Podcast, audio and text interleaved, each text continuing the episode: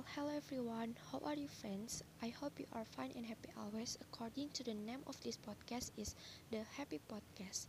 Let's guess what will be discussed in this episode. Well, in this episode, I will discuss the most important things a student should have. A student usually has to have a laptop to help them with assignments. Nowadays, laptop have become a necessity for college, especially during a pandemic like this. A laptop has become a must-have item. Well, this episode will provide information about laptops that are suitable for cheap but good college. This discussion will be very useful for those of you who are just about to buy a laptop. So, what are you waiting for? Let's get started. First of all, I will tell you the 8 most selling laptop brands in Indonesia. The first is held by Asus and the second by Lenovo, followed by Acer, HP, Dell, Apple, Xiaomi, and the last is Huawei. Those are 8 laptop brands that are in demand by college students. To make it easier, I will try to describe and compare two laptop brands. Before starting to compare, 5 things must be considered in choosing a laptop.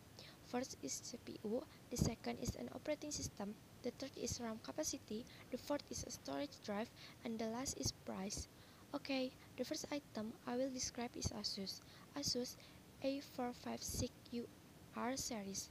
First, for the type of processor, Windows 10 Home, which is arguably the latest and most updated Windows 10. The second is that the operating system has reached Intel Core i5 which is quite good.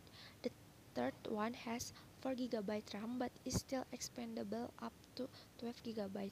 You could say this RAM is already very good for students who like to use editing application or just play games.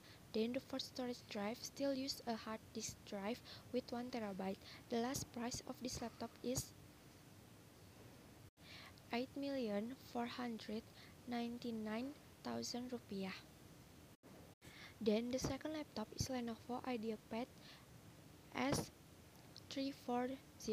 The processor used is Windows 10 Home, the same as Asus. The second operating system used is iCore 5, the same as Asus. The third RAM is 12GB, bigger than Asus. The fourth is a storage drive using a solid-state drive, where SSD is superior to HDD because SSD has more advantage than HDD because HDD is an old type of storage. And the last one, the price is 6,975,000.